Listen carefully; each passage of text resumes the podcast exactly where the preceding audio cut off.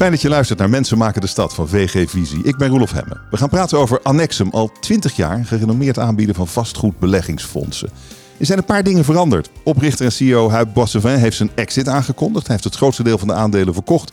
En er zijn twee nieuwe partners. Managing partner Jeppe de Boer en Ronald Jansen. Ze zijn bij me. Fijn dat jullie er zijn. Dankjewel. Goeiedag. Uh, laten we eens even kijken wie jullie zijn. Ronald, jouw eerste baan, zo ongeveer jouw eerste baan na je studie was uh, 2008 bij Annexum. Dat klopt. Wat deed je daar? Ik uh, begon met mijn uh, afstudeeronderzoek beleggen in hotels. En Annexum had op dat moment net een uh, hotelportefeuille aangekocht. Dus ik heb een gesprek met uh, Huip Wasseveen gehad. En eigenlijk twee uur later hadden we met elkaar afgestemd dat ik mijn onderzoek bij Annexum ging schrijven. Oké, okay, en toch ben je weer weggegaan. Nee, uiteindelijk na mijn uh, afstudieonderzoek uh, heb ik een paar jaar bij uh, Annexum gewerkt. toen zat ik met name op de financiële afdeling en hield ik me bezig met investeringsvraagstukken en investeringsanalyses die hiervoor lagen. Dat heb ik een aantal jaar gedaan. Um, aansluitend ben ik werkzaam geworden bij een, bij een andere club. Dat was een club die uh, belegde in, uh, in hotels. Hè. Wederom je hebt hotels. met hotels. Mijn passie, mijn passie. Een hele leuke assetklas. Je slaapt tegenwoordig ook in, in uh, hotels, je net... Je huis is nog niet klaar. Mijn huis is nog niet klaar, dus ik heb tot overmaat van ramp nog een nachtje in een hotel moeten bivakeren om vandaag op tijd bij deze opname te zijn. Um, nee, dus ik heb een aantal jaar uh, voor een uh, beleggingsfonds uh, gewerkt dat investeerde in hotels in Nederland en Duitsland. Um, die hebben we op een gegeven moment hebben we die hotelportefeuille verkocht. En dat was ook het moment dat uh, Annexum eigenlijk uh, Huib mij weer vroeg om terug uh, op het oude nest te komen. Om een, om een aantal dossiers te werken die op dit moment, op dat moment, ja, ja. nou ja, een uitloop hadden van de financiële crisis. Dat waren eigenlijk een paar kantorenfondsen waar er noodzaak was om te herstructureren. Jij nou, bent van het herstructureren. Ik ben van het structureren en het herstructureren. Herstructureren, ja. oké. Nou, die houden we even vast. Uh, Jeppe, jij was uh, CEO van OVG. Je hebt jarenlang in Moskou gewerkt. Je hebt in het uh, Verenigd Koninkrijk voor Goldman Sachs gewerkt. Je bent bankier en, en een vastgoedman. Ja, dat klopt. De, de mensen uit de financiële wereld vinden mij een vastgoedman. En de ja. mensen uit de vastgoedwereld vinden mij een financiële man. Dus ik hoor eigenlijk Wat vind je zelf? bij. Nou, het is, het is prettig om nergens bij te horen, want dat geeft je een, een mate van uh, zelfstandigheid. Um, en voor mij is vastgoed uiteindelijk ook gewoon een financieel product. Oké, okay. punt. Nou, het is, het, is, het is uiteindelijk een product dat um, um, natuurlijk gaat over mensen die in woningen wonen en grote bedrijven die in kantoren gebruiken. maar uiteindelijk is het natuurlijk ook een hele belangrijke beleggingscategorie. En een gemiddelde professionele portefeuille heeft zomaar 10, 15 procent in vastgoed. En vanuit die optiek is het uh, altijd een, een, zeer interessant financieel product geweest. Dus jij, wat jij mooi vindt aan vastgoed is geld en wat je mooi vindt aan uh, geld is vastgoed. Dat is een mooi. Nou, het mooie van geld is dat geld heeft altijd gelijk. Geld is heel analytisch. Iets waar je op het moment dat je dingen in cijfers kan uit, uitdrukken, als je het kan analyseren, als je daar data bij kan, kunt halen, uh, kan je op basis daarvan intelligente beslissingen nemen. Dat vind ik uh, spannend. Um, geld is ook iets wat altijd weer meteen raakt aan wat er gebeurt in de wereld. En in de macro-economie en met de rente en met de inflatie en wat de politiek doet. Dus geld is ook iets heel maatschappelijks. En dat maatschappelijke zie je tegelijkertijd weer terug in de vastgoedwereld. Want als we in de vastgoedwereld dingen niet op de juiste manier organiseren, dan heeft dat weer een grote invloed op het land. En een goed voorbeeld is op dit moment bijvoorbeeld de woningmarkt. Waar we te weinig woningen hebben, dat zorgt voor ontzettend veel, maatschappelijke onrust. Um, en dat is dus weer iets waar we nou ja, tussen de politiek en de vastgoedindustrie de zaken niet zo goed op orde hebben. Nou, dat soort zaken, hoe dat iedere keer weer terugkomt op geld en wat mag je als belegger vragen aan huur, hoeveel rendement moet een belegger krijgen om het aantrekkelijk te laten zijn. Um, dat maakt deze industrie uiteindelijk um, eindeloos uh, interessant voor mij. En dat is waarom je er al een tijdje in werkt. Wat is de belangrijkste les die je geleerd hebt in uh, de afgelopen jaren? Nou, de belangrijkste les is misschien toch wel dat als je als dingen op je overkomen als niet logisch, dat de markt uiteindelijk ook altijd wel weer gelijk heeft. Geef eens een voorbeeld. Nou, we hebben periodes gehad dat um, um, bepaalde asset classes, bepaalde soorten kantoren ehm, veel te duur waren voor wat ze eigenlijk waren. En dat gaat dan een paar jaar door. En dan gaan de ontwikkelaars eindeloos door met die kantoren bouwen en neerzetten. En dan zijn er nog een tijdje lang beleggers die daar geld in stoppen. En uiteindelijk dan blijkt dat uh, de vraag daar niet is voor dat product. En dat je al als, eigenlijk als insider al een tijdje weet, het is nou niet meer logisch. Het, het gaat dan nog een tijdje door. Maar uiteindelijk heb je dan toch wel weer gelijk. En dan zie je zo'n markt omdraaien. De markt heeft altijd gelijk, is de belangrijkste les eigenlijk. Ja, ja dat, dat is het. Uh, Ronald, wat is jouw belangrijkste les in jouw jaren vastgoed? Ik denk sinds mijn start uh, heb ik denk ik een volledige cyclus uh, meegemaakt uh, in, in het vastgoedland of in het macro-economische landschap. wel bekende uitspraak, de zeven vette en de zeven magere jaren. Um, ik denk dat we, als we nu even zeven jaar terugkijken, hebben zeven vette jaren gehad. En wat je nu alweer ziet gebeuren, is dat op een gegeven moment draait uh, het macro-economisch uh, klimaat. Nou, en het moment waar we nu in zitten is dat met name ingegeven door de, door de politieke ontwikkelingen. Hè, de ontwikkelingen in de Oekraïne, met als gevolg... We zijn begonnen aan de zeven uh, We zijn begonnen aan de zeven magia. Dat wil ik niet zeggen. maar we komen zeker uit de periode van zeven vette jaren. Um, en het verschilt heel erg per asset class binnen het vastgoed uh, hoe daarop gereageerd wordt. En ik denk dat als we terugkijken naar het verleden, waarin uh, Annexum ook wel in kantoren heeft belegd, hè, daar was op een gegeven moment in die portefeuilles was behoefte aan nieuw geld. Nou, op het moment als beleggers uh, dan vanwege privéredenen niet de mogelijkheid hebben om bij te storten, om het zo maar te zeggen, was het lastig om die, die portefeuilles en die kantoren op een bepaald niveau te houden, dat ze goed verhuurbaar bleven. Hm. En ik denk dat dat uh, een belangrijk uitgangspunt is. Ik denk dat er ook een draai is geweest. Uh, Annexum is begonnen met veel kantorenbeleggingen. Op een gegeven moment zijn we begonnen met, uh, met supermarktfondsen. Nou, supermarktfondsen zijn denk ik een, een asset class met stabiele huurinkomsten. En een asset class waarin in hoog en in laag conjunctuur eigenlijk toch wel geld verdiend wordt. Dus ik denk dat we als Annexum zijnde in deze asset class goed gepositioneerd zijn. Dat was jouw deal, toch? De Jumbo-deal? Dat was niet mijn deal. Dat was uh, zeker een deal van Annexum. Ik heb daar uh, zeker een uh, bijdrage geleverd. misschien is hij nu te bescheiden, of niet? Nou, ik was er niet op dat, nee. op dat moment. Alleen, uh, ik heb de afgelopen paar maanden een klein beetje gezien hoe uh, Ronald functioneert binnen dit bedrijf. Ik heb wel het gevoel dat uh, als het een beetje ingewikkeld en groot wordt, dat Ronald een essentiële bijdrage levert hier altijd. Volgens mij was, was, was die Jumbo-deal best ingewikkeld en best groot. Nee, maar het is een heel goed voorbeeld. De Jumbo-deal was denk ik een fantastische transactie. er waren een aantal grote concurrenten naar deze portefeuille aan te kijken. Een aantal buitenlandse partijen met hele diepe zakken. Uh, ik denk dat wij met Annexum daar een prachtige transactie hebben gedaan. Dat Hoe was... kwam dat? Wat, wat, maakte dan het verschil? Um, we hadden een relatie met een aantal mensen die bij Jumbo uh, zaten. Die kennen ons uh, uit het verleden. Die weten dat we een betrouwbare partner aan tafel zijn om een transactie succesvol te kunnen afronden. Um, en ik denk dat wij in staat waren om een transactie heel efficiënt, heel snel naar een goed einde te brengen. We uiteindelijk vanaf het moment van exclusief zijn op deze transactie tot de transactiedatum hadden we zes weken om een portefeuille van 60 supermarkten aan te kopen. Nou, dat betekent dat je op een hele efficiënte manier je onderzoek moet doen. Nou, daar hebben we binnen Annexum ook bepaalde intelligente modellen voor. Hè, waarbij we heel goed uh, de de, de propositie kunnen beoordelen en kunnen onderschrijven. Um, en ik denk dat we het, uh, het, apparaat wat we hier hebben staan uh, met AI, art artificial intelligence, uh, modellen, heel snel deze portefeuille konden onderschrijven en snel een closing konden realiseren. En dan moet, moet, je ook nog even snel ergens 325 miljoen vandaan halen, toch? Dat was een enorme uitdaging. Dat, ik moet je zeggen, dat was een enorme uitdaging. Maar uiteindelijk denk ik dat we aan de ene kant beleggen we natuurlijk met vreemd vermogen van de bank. Nou, ik denk in dat moment hebben we met ABN AMRO een fantastische financiering in een kort tijdsbestek uh, gerealiseerd. En bij een uh, groep beleggers die ons vertrouwen hebben we nou, in twee weken tijd uh, meer, dan, meer dan 100 miljoen eigen vermogen opgehaald.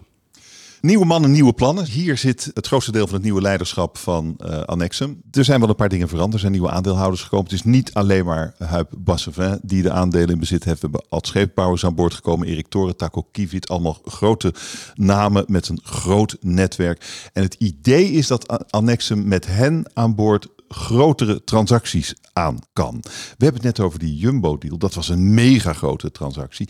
Uh, waarom, Jeppe, is het uh, waarom is dit de volgende stap van Annexum?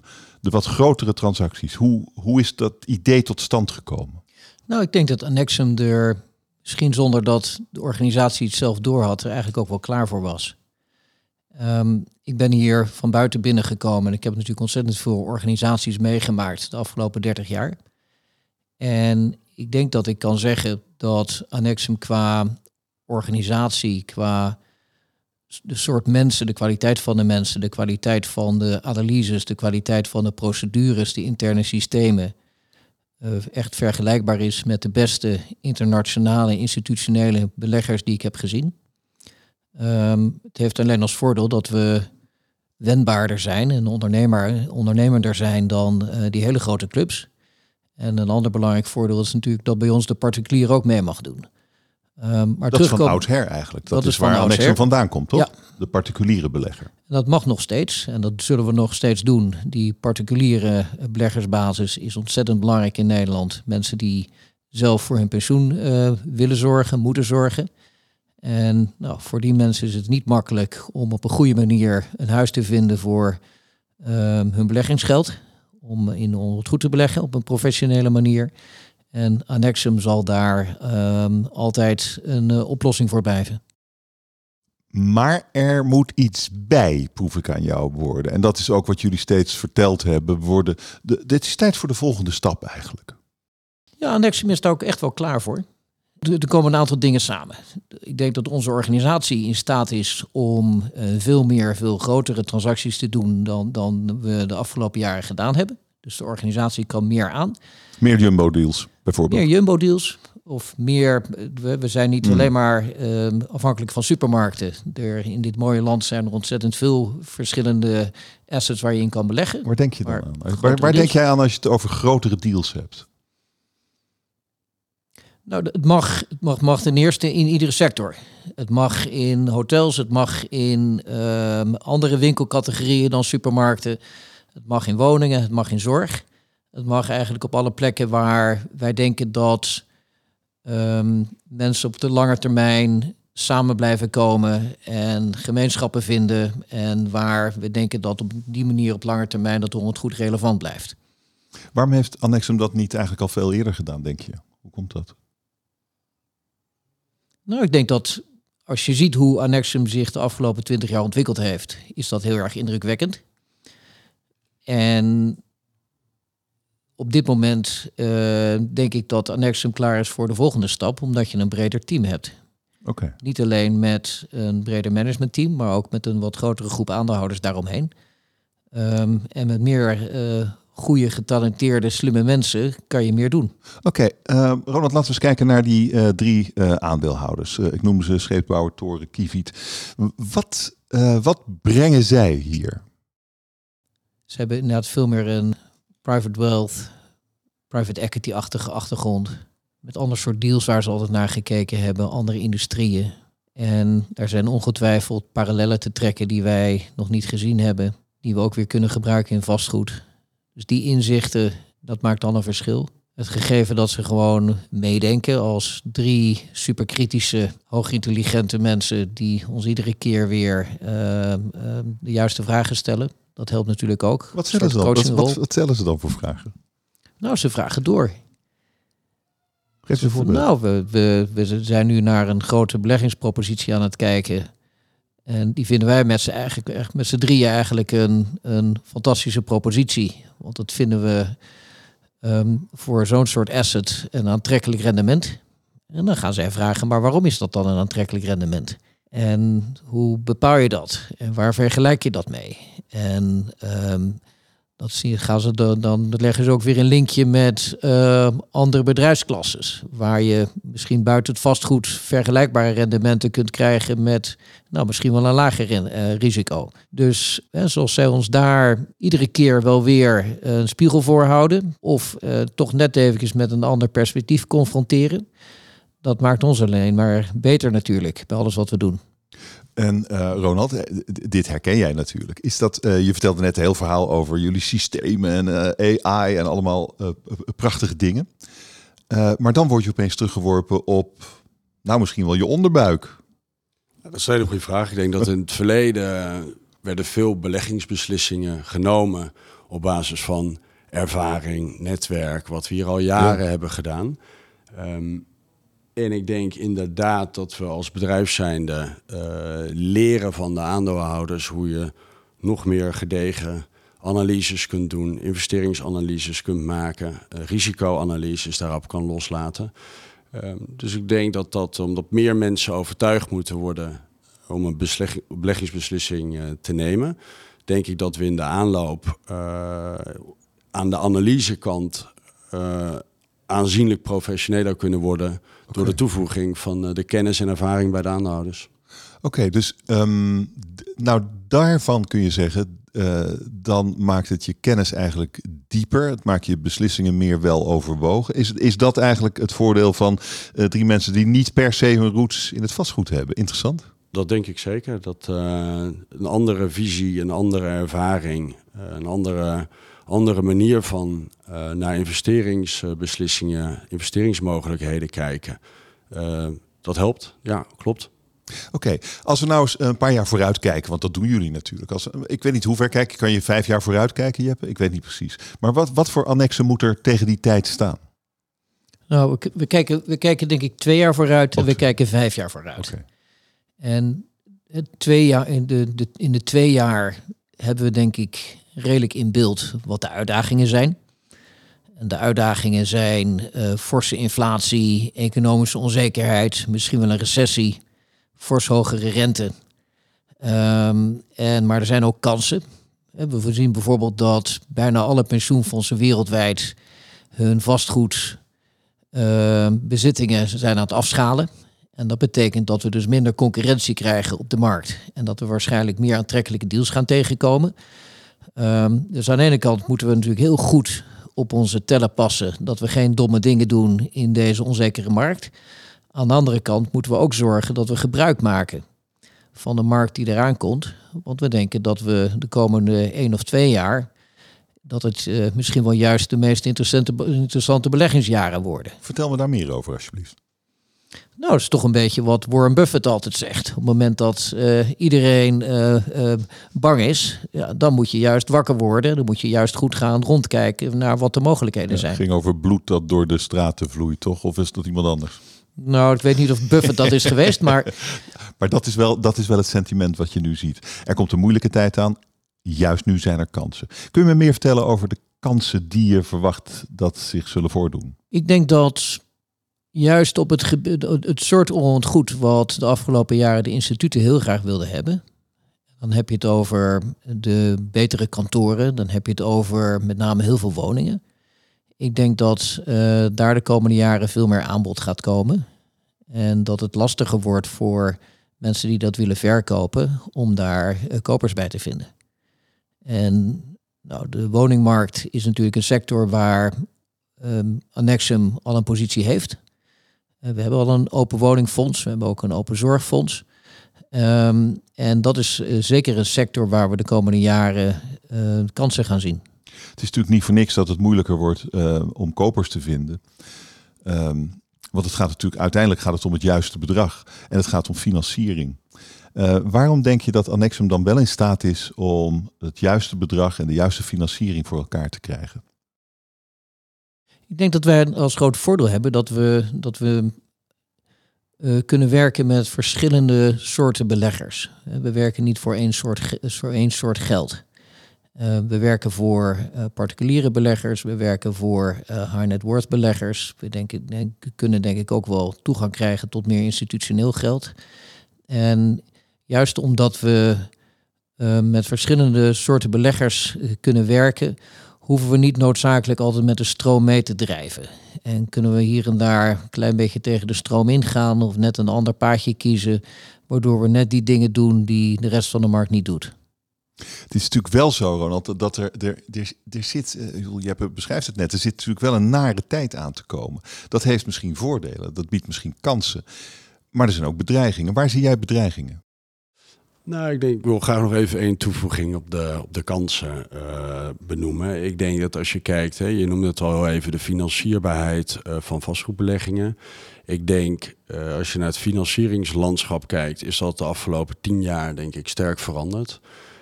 in het verleden ging je voor een vastgoedfinanciering ging je naar een van de traditionele Nederlandse grootbanken. Uh, Nederlandse banken zijn eigenlijk na de economische crisis terughoudender geworden om vastgoedfinancieringen te verstrekken. En ik denk dat we bij Annexum uh, ons leningboek uh, goed hebben ingericht. We zijn al in een vrij vroeg stadium zijn we voor onze financiering naar het buitenland gegaan. Ik denk dat ongeveer drie vierde van ons leningboek gefinancierd is bij Duitse banken. Uh, dat betekent eigenlijk dat ons leningboek er op dit moment uh, heel gezond uitziet. Wij hebben nog uh, binnen de meeste fondsen hebben de rentes nog voor lange jaren, langjarig vastliggen. dus ik denk dat aan die financieringskant binnen bestaande boek dat de risico's relatief beperkt zijn.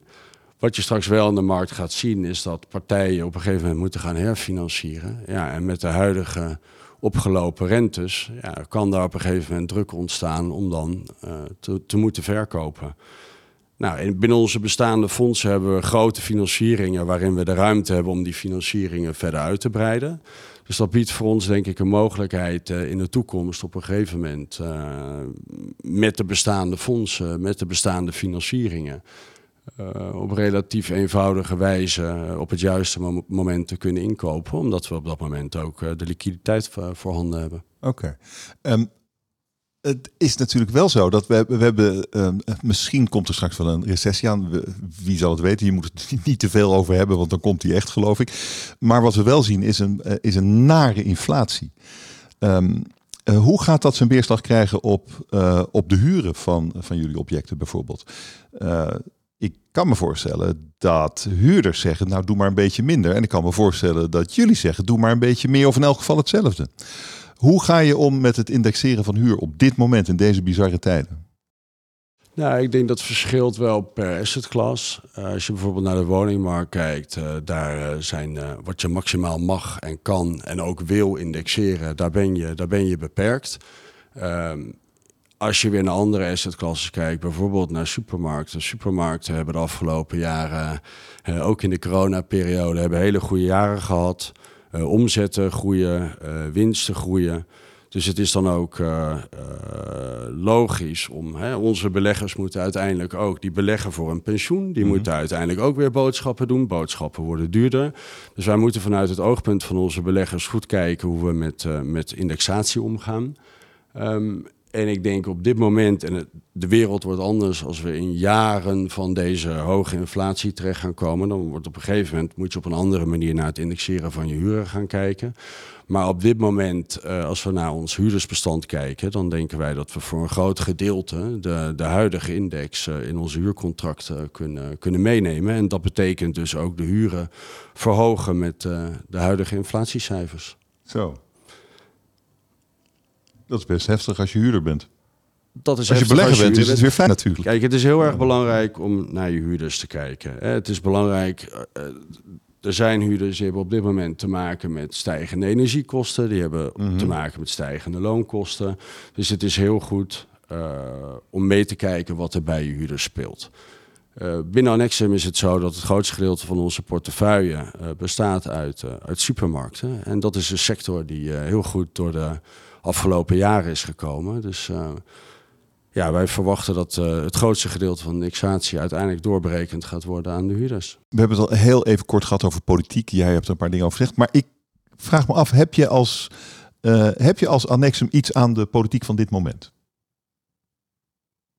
Of heb je het gevoel, dit werkt ons alleen maar tegen? Nou, ik denk dat het heel Nederland tegenwerkt. Als Annexum willen we dolgraag een rol spelen bij de grootste uitdaging in vastgoed in onze, in onze tijd. Dat zijn uh, woningen. Dat zijn woningen. Er moeten gewoon ontzettend veel woningen gebouwd worden in Nederland. Maakt niet uit wat je bouwt. Je moet gewoon zoveel mogelijk woningen bouwen. Ja, maar dat gebeurt niet. We hebben een paar problemen. Nou, het gebeurt niet. En het gebeurt niet omdat Nederland de meest gecontroleerde, gereguleerde woningmarkt op aarde heeft. En we hebben de markt zo dicht gereguleerd. En voor ieder probleem dat we zien, komen we weer met een nieuwe regel. Dat het langzamerhand onmogelijk is geworden voor beleggers en voor ontwikkelaars om woningen te bouwen in dit land. En dat, natuurlijk gaat dat ons aan. Maar dat zou iedereen aan moeten gaan. Dat gaat iedereen aan die zich het lot aantrekt van jonge mensen die niet aan een uh, woning kunnen komen. Oké. Ehm, we hebben een, uh, een, tamelijk ambitieuze minister voor wonen, van Wonen, Hugo de Jonge. Die heeft echt wel plannen. Um, wat vind je dat de minister van Wonen zou moeten doen op dit moment om het probleem dat jij zojuist beschrijft op te lossen? Nou, hij zou veel minder dwingende eisen moeten opleggen, bijvoorbeeld aan ontwikkelaars. Als je een ontwikkelaar de kans geeft om te bouwen wat de markt nodig heeft op, op een bepaalde plek, dan ben ik ervan overtuigd dat je heel snel heel veel nieuwe woningen krijgt in Nederland. Geef dus dat ten eerste. Nou, bijvoorbeeld in, in deze stad, in de hoofdstad, is er de, de, de dwang via de gemeente dat 40% van iedere nieuwbouwwoning sociaal is, 40% middenhuur en 20% vrije sector. Dat klinkt heel sociaal en heel vriendelijk en dat bekt heel goed. Maar het leidt er wel toe dat de sommetjes niet meer werken voor ontwikkelaars. Dus gaan ontwikkelaars liever naar een andere stad en gaan ze daar wel bouwen. Um, maar goed, dit geldt misschien voor de hoofdstad. Voor andere steden zijn er misschien andere regels. Uh, voor voor een, een, lege polder is het weer anders. Nou, op, voor een legere polder is er natuurlijk weer een andere regel. Daar heb je weer een, een bestemmingsplan. En als je geen bestemmingsplan hebt, dan heb je PFAS. En als je um, een bestemmingsplan hebt, dan is er wel weer gemeentelijke inspraak of de provincie gaat dwars liggen. Dus voor of er zijn extra nieuwe milieueisen waar de ontwikkelaar geen rekening mee had gehouden. En we hebben in Nederland zoveel um, regel op regel op regel gestapeld dat er nauwelijks gebouwd wordt. En er zijn andere voorbeelden in onze directe omgeving waar je gewoon ziet dat ze het anders doen. En daar gaat het veel beter. Bijvoorbeeld? Nou, bijvoorbeeld in Vlaanderen. Oké. Vlaanderen is totaal vergelijkbaar met Nederland als je kijkt naar bevolkingsdichtheid, als je kijkt naar inkomen per hoofd. Ehm, alleen in Vlaanderen kan je als ontwikkelaar in Antwerpen, als je daar wil bouwen, heb je binnen een jaar een bouwvergunning, kan je beginnen. En in Antwerpen zijn huizen dus goedkoper, letterlijk goedkoper, dan een paar kilometer over de grens in Berg op Zoom. Als Berg op Zoom heel leuk, maar ik denk toch echt dat Antwerpen populairder is dan uh, Berg op Zoom. Hebben zij daar geen stikstofprobleem dan? Nou, dat hebben ze ook, maar eh, daar moeten ze daar ook rekening mee houden. Maar als je gewoon kijkt naar de praktijk in België, um, daar is het uiteindelijk veel makkelijker om nieuwe woningen te bouwen dan in Nederland. Veel minder regels. Belgische ontwikkelaars die actief zijn in Nederland klagen over Nederland. En het eindresultaat is dat je in Antwerpen wel als nieuwkomer, als student die bij zijn ouders weg is, um, een, een, een huisje kunt huren tegen een normale prijs. En zie jij dan voor Annexum niet ook gewoon een rol in uh, verre buitenlanden? Ik bedoel, dan toch niet in Nederland als het hier zo moeilijk is? Nou, Nederland is natuurlijk, vastgoed is natuurlijk heel erg een lokale business. Je moet ontzettend goed oppassen als vastgoedbelegger om te denken dat je in een ander land het wiel kunt, uh, kunt uitvinden. Dus, als, dus Nederland is uh, meer dan alleen maar woningen. We zouden graag meer doen op het gebied van woningen, omdat het land daar behoefte aan heeft. Maar ja, als het niet lukt om in woningen op een aantrekkelijke manier uh, onze, de, het geld van onze beleggers in te zetten, dan vinden we andere assetclasses. Het is natuurlijk ook onverteerbaar eigenlijk, uh, Ronald. Als je, als, je, als je ziet, eigenlijk hebben we dat, die opdracht voor een belangrijk deel aan de woningcorporaties gegeven. Uh, maar die doen het eigenlijk niet. En tegelijkertijd is er het probleem dat je hebt beschrijft, namelijk ja, hoe, hoe, hoe kun je geld stoppen in woningen? Nou, dat is ook heel moeilijk. Ehm, wat, wat, er, gaan hier een paar dingen mis, maar wat is jouw oplossing? Nou, ik denk dat uh, meer bouwen is zeker een van de, een van de, uh, de, noodzaken waar we een uitdaging hebben. Maar het is niet alleen een kwestie van meer bouwen. We hebben denk ik ook een herverdelingsvraagstuk uh, in Nederland. Als we kijken, we hebben 17 miljoen inwoners en we hebben 8 miljoen woningen. Uh, dat zou in principe voldoende moeten zijn ja. om het aantal inwoners te kunnen bedienen. Um, in Nederland, als we kijken naar Europa, maken Nederlanders gebruiken het grootste aantal vierkante meters woonruimte per, per inwoner. Um, dus de vraag is ook of we niet in de herverdeling daar een gedeelte van de oplossing uh, moeten kunnen vinden. Een huis door midden hakken. Nou ja, tot, tot dusver uh, is samenwonen bijvoorbeeld uh, ontmoedigd in plaats van gestimuleerd. Als we bijvoorbeeld kijken naar studenten, hè, ik zie dat nog bij, bij de jongere collega's in Amsterdam. Ze mogen met één huishouden per adres mogen ze wonen. Nou, dat betekent één of twee volwassenen. En als je bijvoorbeeld naar andere steden kijkt in de wereld hoe daarmee om wordt gegaan, bijvoorbeeld in Londen, is het nog heel normaal om, uh, ook al uh, ben je al een paar jaar werkzaam, met een aantal mensen een, uh, een woning te delen. Dus je zou ook efficiënter met het aantal woonmeters om kunnen gaan, ja. in plaats van alleen maar bijbouwen. En dan lossen we een paar problemen op, bedoel je? lossen we dan structureel problemen op of tijdelijk? Nou, ik denk dat dat ook echt wel structureel is. Nederland wordt drukker, grijzer en ook steeds gemengder. Um, ik denk dat als je kijkt naar de, de, de, het aantal senioren wat we in Nederland hebben en hoe die demografische ontwikkeling eruit ziet. Er zijn nog heel veel senioren die wonen nog in een eengezinswoning, hè, terwijl ze geen partner meer hebben. Nou, het wordt niet gestimuleerd dat ouderen bij elkaar in een eengezinswoning gaan wonen. Hè. Ze worden op dat moment op een AOW gekort, bijvoorbeeld. Uh, dus dat stimuleert niet uh, dat senioren sneller bij elkaar in, in een woning uh, trekken. Dus uh, op, dat, op dat punt kan denk ik, hmm. dit kan een grote bijdrage leveren aan, uh, aan het woningtekort. Nou ja, het is wel, um, hier heb je eigenlijk uh, als annexum natuurlijk maar relatief weinig invloed op. Je kunt het zeggen en dan maar hopen dat er iemand luistert. En dat zal waarschijnlijk af en toe wel zo zijn. ik denk wel dat jullie een krankzinnig jaar hebben gehad. Jullie, ik zit hier aan tafel met twee partners van, uh, van Annexum. Het is een gigantisch fonds. Jullie, het is voor jullie ook een nieuwe stap in jullie carrière. Ja, het is niet alleen een nieuwe stap, maar het is ook een hele nieuwe markt. Aan het begin van dit jaar uh, was de rente nog uh, nul. Ja, kijk. En kon je vastgoed financieren tegen 2%. En uh, nu betalen we 4,5 of 5 of 5,5%. Dus het is een totaal andere markt geworden. Ben je ingestapt met uh, het idee dat het een totaal andere markt zou worden? Of heb je getekend voordat je dat wist? Nou, dat bedenk je natuurlijk nooit van tevoren dat dit je overkomt. Nee, oh man. Ja. Maar, maar het is. Um, ik denk dat we met Annexum wel heel blij mogen zijn dat we op dit moment in deze markt waar je um, heel goed moet oppassen met wat je doet, dat we daar ten eerste met een heel goed team staan en met een breder team en een nieuwe governance structuur en veel externe mensen die met ons meedenken. Um, en dat we een portefeuille hebben die een, van zichzelf heel robuust is en die heel robuust gefinancierd is. Dus we hebben een sterke uitgangspositie. Dat geeft ook rust. Geeft ook rust hmm. in de organisatie.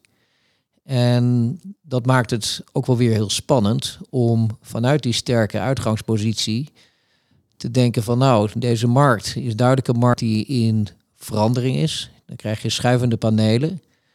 Partijen die het waarschijnlijk wat minder goed gaan doen de komende jaren, of die misschien helemaal gaan verdwijnen. En partijen die het juist heel goed gaan doen.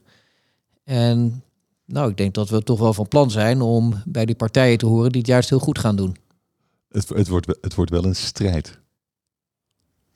Ja, het wordt een strijd, maar het is ook niet een strijd die nu in de komende maanden uh, gevoerd en gewonnen hoeft te worden. Ik denk dat als we gewoon kijken naar ons bestaanproduct, uh, we zitten met supermarkten, mensen moeten eten, mensen moeten slapen, mensen hebben zorg nodig. Ik denk dat we heel goed gepositioneerd zitten voor wat betreft onze assetclasses.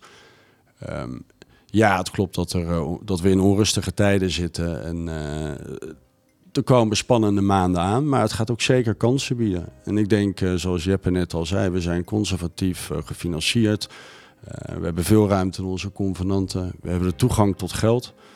Ehm, dus ik denk dat we hele mooie kansen gaan zien het komende jaar, waarbij we mooie vastgoedobjecten kunnen gaan verkrijgen om onze fondsen verder te doen groeien. Ik wens jullie heel veel succes daarmee en vooral veel plezier. Dank voor dit gesprek en dank voor het luisteren. Kijk voor meer mensen maken de stad op vgvisie.nl of in je favoriete podcast app. Dank.